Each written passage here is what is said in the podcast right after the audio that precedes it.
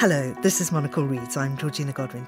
Today I'm speaking to the Iranian American novelist, essayist, and short story writer Dina Nayeri. She's the author of several works, including the magical novel A Teaspoon of Earth and Sea, as well as the 2019 award winning book of creative nonfiction, The Ungrateful Refugee. That's since been anthologised, it's taught in schools around the world, and her work has appeared in numerous publications. Finally, she has a new book out. It's called Who Gets Believed When the Truth Isn't Enough.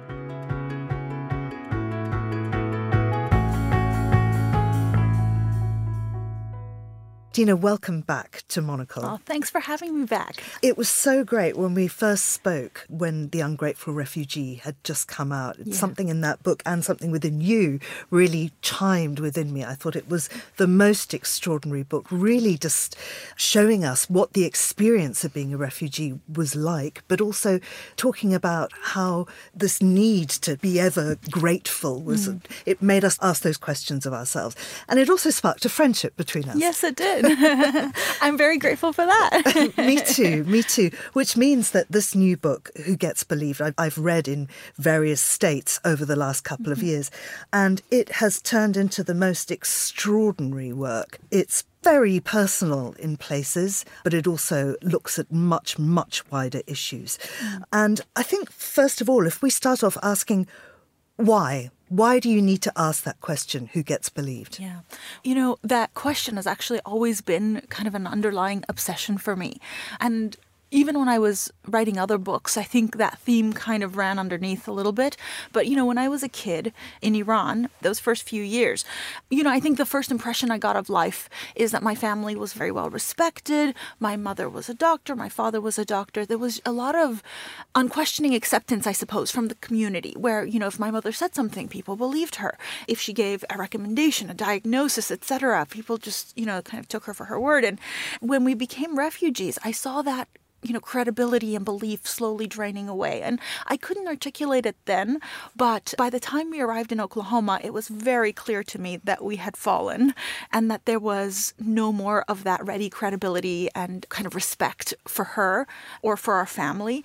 And I became a little bit obsessed with, you know, how do you become the kind of Western woman who does get listened to and believed and asked for things like expertise and recommendations. And, and so I guess that obsession grew, and I think it really fed so many of my life choices just going forward because I, you know, I went chasing credentials and I wanted expertise and I wanted uh, these stamps of, of approval from, you know, the kind of organizations that don't get questioned. You know, I became obsessed with Harvard and that sort of thing. And but this book specifically, I guess after I went looking for refugee stories, trying to reconnect with my past, and I wrote the Ungrateful Refugee, there was this one chapter at the center which was about asylum storytelling. And it was so stunning to me just how many or why stories were un- not believed. You know, the, the most obviously true ones, people with mountains of evidence, people with scars on their backs. And, and I didn't have room in that book. And I decided, you know, I'm going to write another book that's just about that and not just about refugees, but all kinds of vulnerable people and privileged people. Mm. And you do this, as you say, by telling their own stories. And one yeah. of the first ones you tell is about a Sri Lankan refugee. Yes. Tell us a little more. His name is KV, and I was so surprised to find how little his story was reported in the UK. But in 2011, KV arrived from Sri Lanka to the UK and he claimed asylum and he had a back and arms just covered in scars. And these were scars from hot soldering irons, and it was known at the time, widely known by humanitarian organizations, NGOs, the UK government, and other governments around the world, that this was a very typical torture method in Sri Lankan detention. If they suspected someone of being involved with Tamil Tigers, this is how they tortured them. And so many, many refugees were pouring into the UK with those typical scars very easily understandable why. You know, this was happening. It was happening in a large scale. So KV arrived too with those same scars and with a very similar story to everyone else. And because there's limited translators, similar language, and so on. And um, his case was dismissed. It went through several layers of the UK court system. Many experts, medical experts, legal experts said this is obviously what happened to him. But the astonishing part is the reason that he was dismissed. The Home Office said that he had inflicted the scars on his own body in order to get UK asylum. And here's the funny part they created this just made up, out of the blue acronym SIBP, self infliction by proxy, to turn away people exactly like him. And they made it sound official, you know, and they made it sound like it's a real thing. But it was completely invented. And not only was it invented, when they started using this as a reason to reject, all of the charity workers and, and, humanitarian organizations again and experts said this doesn't actually happen. People don't do this to themselves. But the thing is that the Home Office had not attached any burden of proof to this bucket. It was a catch all. It was an if not this, then that catch all bucket. So if you choose not to believe the thing that definitely happens all the time and is documented, you can just throw them into this bucket, which has no burden of proof. So the case went all the way to the Supreme Court, and it took the Supreme Court to say that that's not logically sound. That's you can't do that. That's not fair. Mm. A lot of these stories are about performing pain in a way that the authorities need to hear it. Yes, exactly.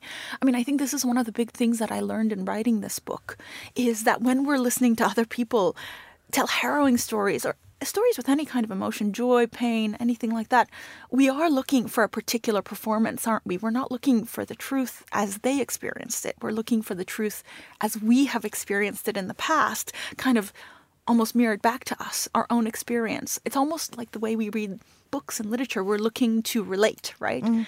And we look to relate with those details that are familiar to us. So, pain performance was one of the ones that I was really struck by because in medicine, you expect that to be a place where people, I guess, come in on an even playing field with all of their different cultures and shame and fears and traumas kind of like filtered out by the doctor so that they could actually see that but it's that's not the case their actual performance of how they're experiencing this matters in, in their getting believed mm.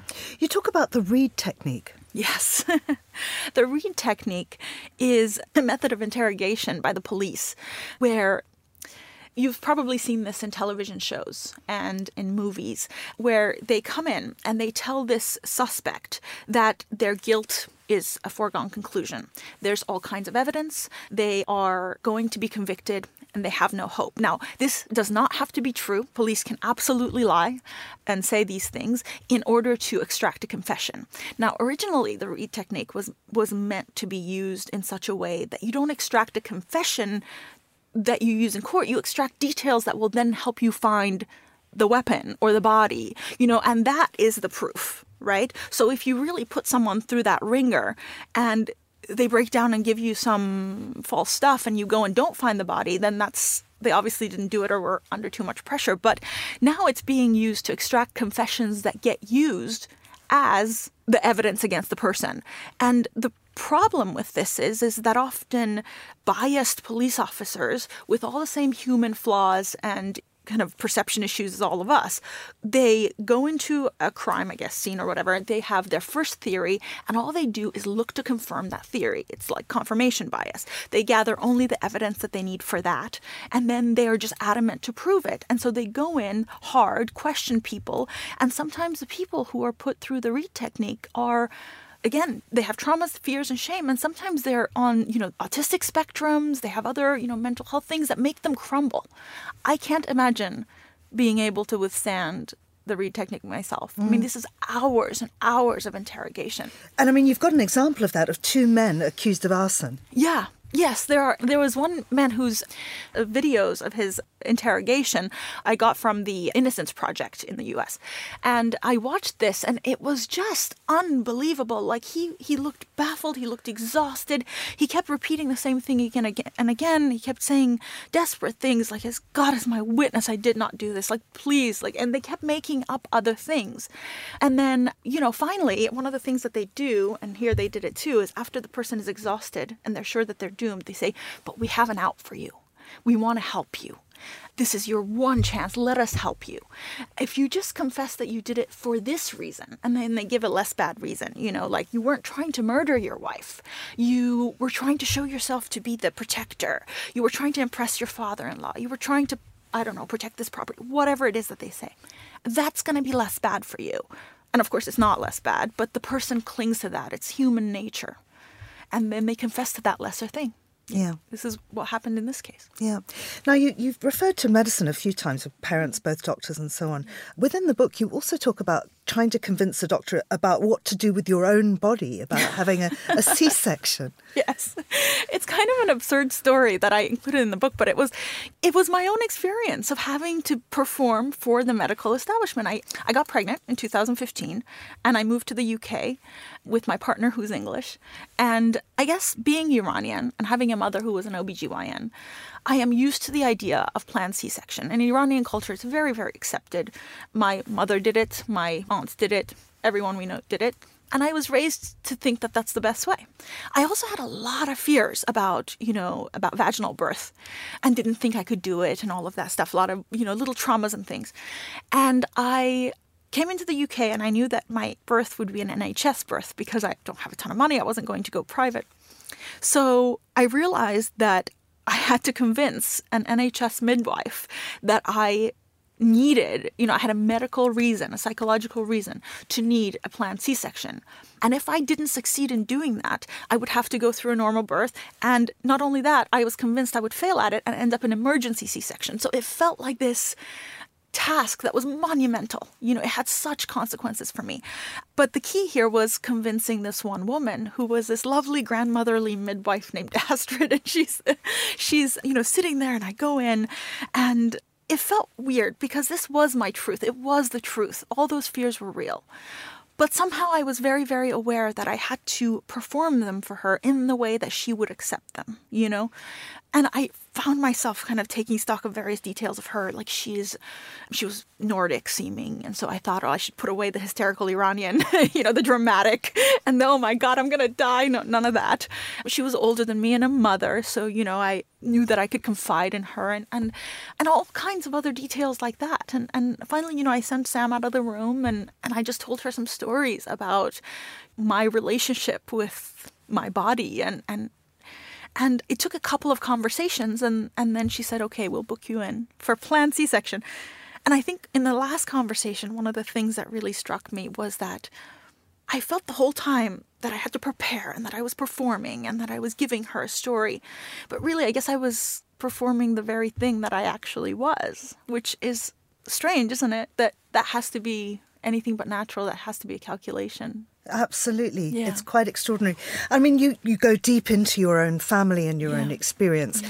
There's this kind of rather bucolic description of you being in a, a commune yes. during COVID and having this kind of lovely lockdown time with, with friends and family and everything. But what also comes into that is your brother in law. Yes. And he says that he may not want to live anymore and is mm. basically threatening suicide. Nobody believes him.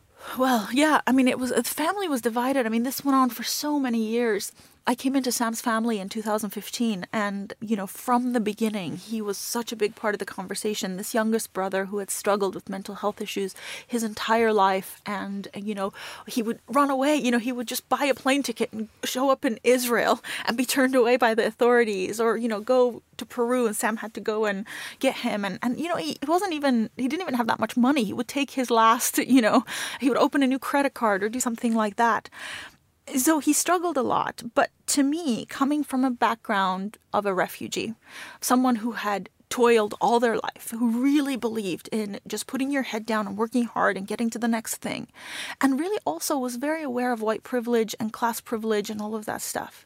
Seeing this young man with the best passport, with the best parents, with a good house he'd grown up in, and a college education, and charming manners, and good accent, and all of those things. I thought, okay, enough, you know, enough. I don't believe this. This is nonsense. This is fussy.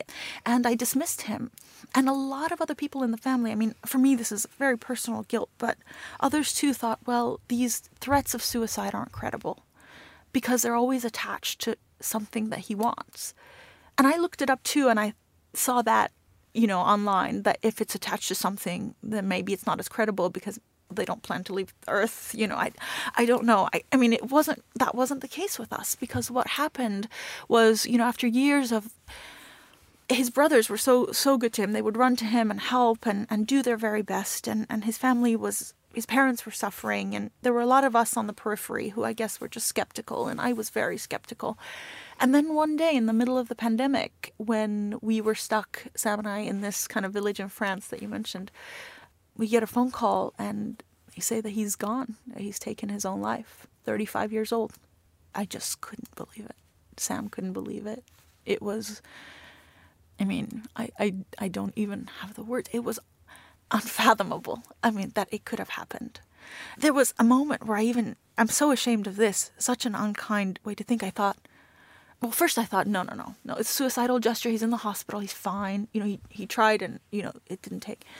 And then when they said, no, he's definitely gone, I said, no, well, he didn't mean to do it. It must have been an accident. He must have been trying to show us that he would do it and then accidentally did it, which is the, the worst thing to think. And then it took just several tries to swallow this pill that it had happened and that he had told us that it would and that he had sought help and people refused him. He went to doctors and the NHS and uh, mental health professionals and he was turned away again and again because he presented as a capable young man who could speak well and, you know, well, what could possibly be wrong, I guess people said.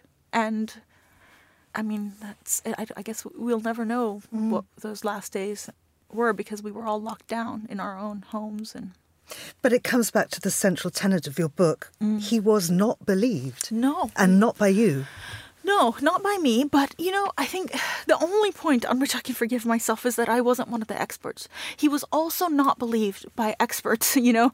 He went looking for help. He went with his mother to, you know, lots of NHS doctors and he, he was I think sectioned a couple of times. He was he he asked for help even days before he took his own life. And those experts turned him away, and it was their job not to.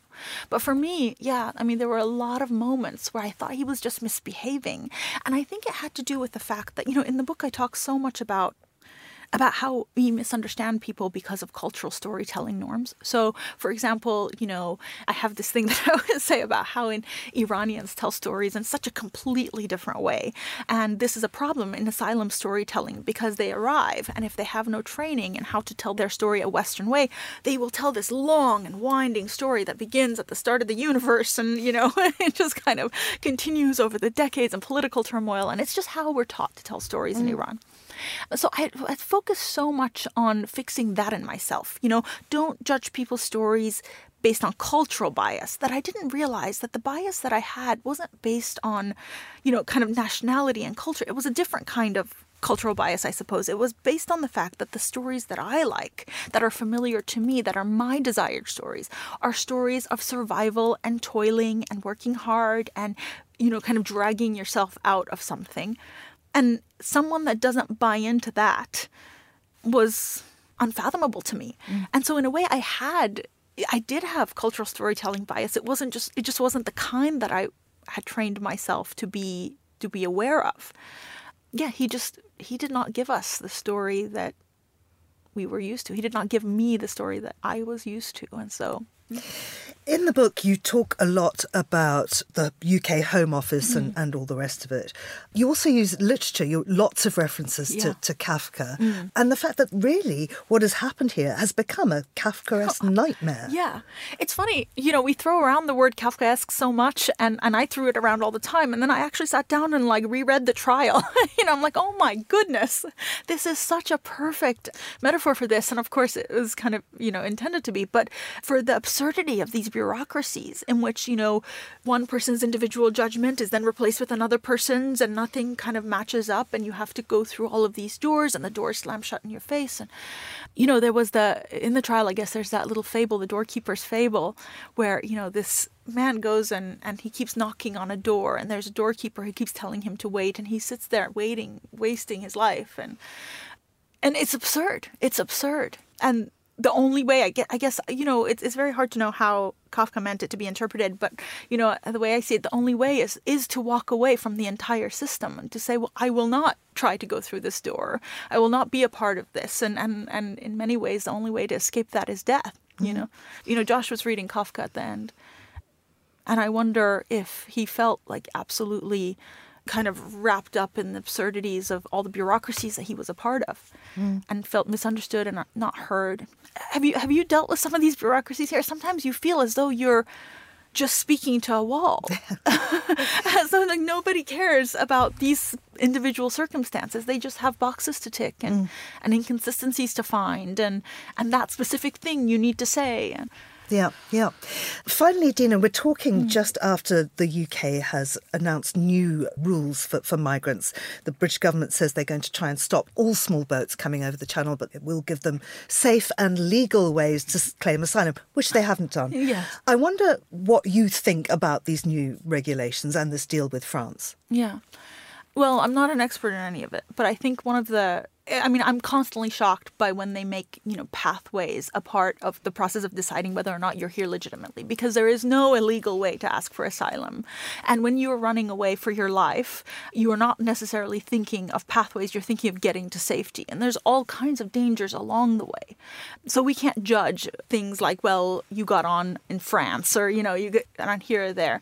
And not only that, but we also have have made agreements in the Refugee Convention and we have a humanitarian duty. So my thinking on all of this is that it is almost as if the government has forgotten and don't care about the promises we made, about the duty we have to people who are hurt by kind of political situations that we had a hand in creating, you know? I think it's incredibly cruel. The small boats rule, for example, is incredibly cruel. And it won't stop people from coming through that way because, again, they're running for their lives. And yeah, again, I just want to repeat what a lot of humanitarian organizations have said, which is that there is no illegal way to arrive and ask for asylum. If you ask for asylum, that's it. That explains why you're there, you know? What's next for you, Dina? What's next for me? um, well, I have just actually joined the faculty at the University of St. Andrews, so I teach there. And I am now working on a novel yeah, I've decided to go back to fiction. I've been waiting to go back to fiction for a really long time, but these two, you know, nonfiction books were in me, and I had to put them out there as myself, you know, kind of what I feel about the world now.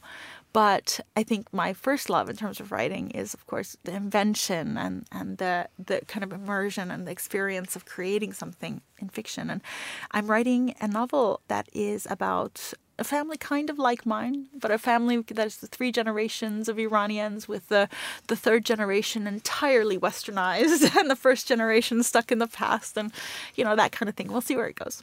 Well, I can't thank you enough for the huge contribution that The Ungrateful Refugee and now this book, Who Gets Believed, are making to, to, to the way we think about refugees and the way we respond to stories told and, yeah. and the way that governments should be dealing with these things. I think yeah. you've done a tremendous tremendous, tremendous service to all of your readers. Oh, thank you so much. And I, th- I think it's so important for, for them to go looking for individual stories. I mean, not just in mine, but in other people's, you know, very singular individual stories, because one of the things that the other side does, that this government does, is to use kind of very overarching, uh, you know, macro level sort of language. You know, these are just hordes of people, masses of people coming through, making them faceless. And so I think it's very, very important to look at these singular stories that are so, uh, people whose lives were so familiar to ours before they became, you know, refugees or asylum seekers, and you know, kind of to see them as people who might be our neighbors. Absolutely, mm. Dina Nayeri. Thank you so much for thank for you. talking to me. And if you'd like to know more about Dina's life, you can uh,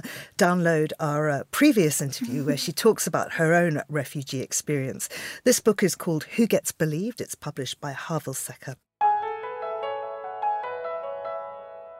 You've been listening to Monocle Reads, thanks to our producer Nora Hull. And you can download this show and previous episodes from our website or wherever you get your podcasts. I'm Georgina Godwin. Thank you for listening.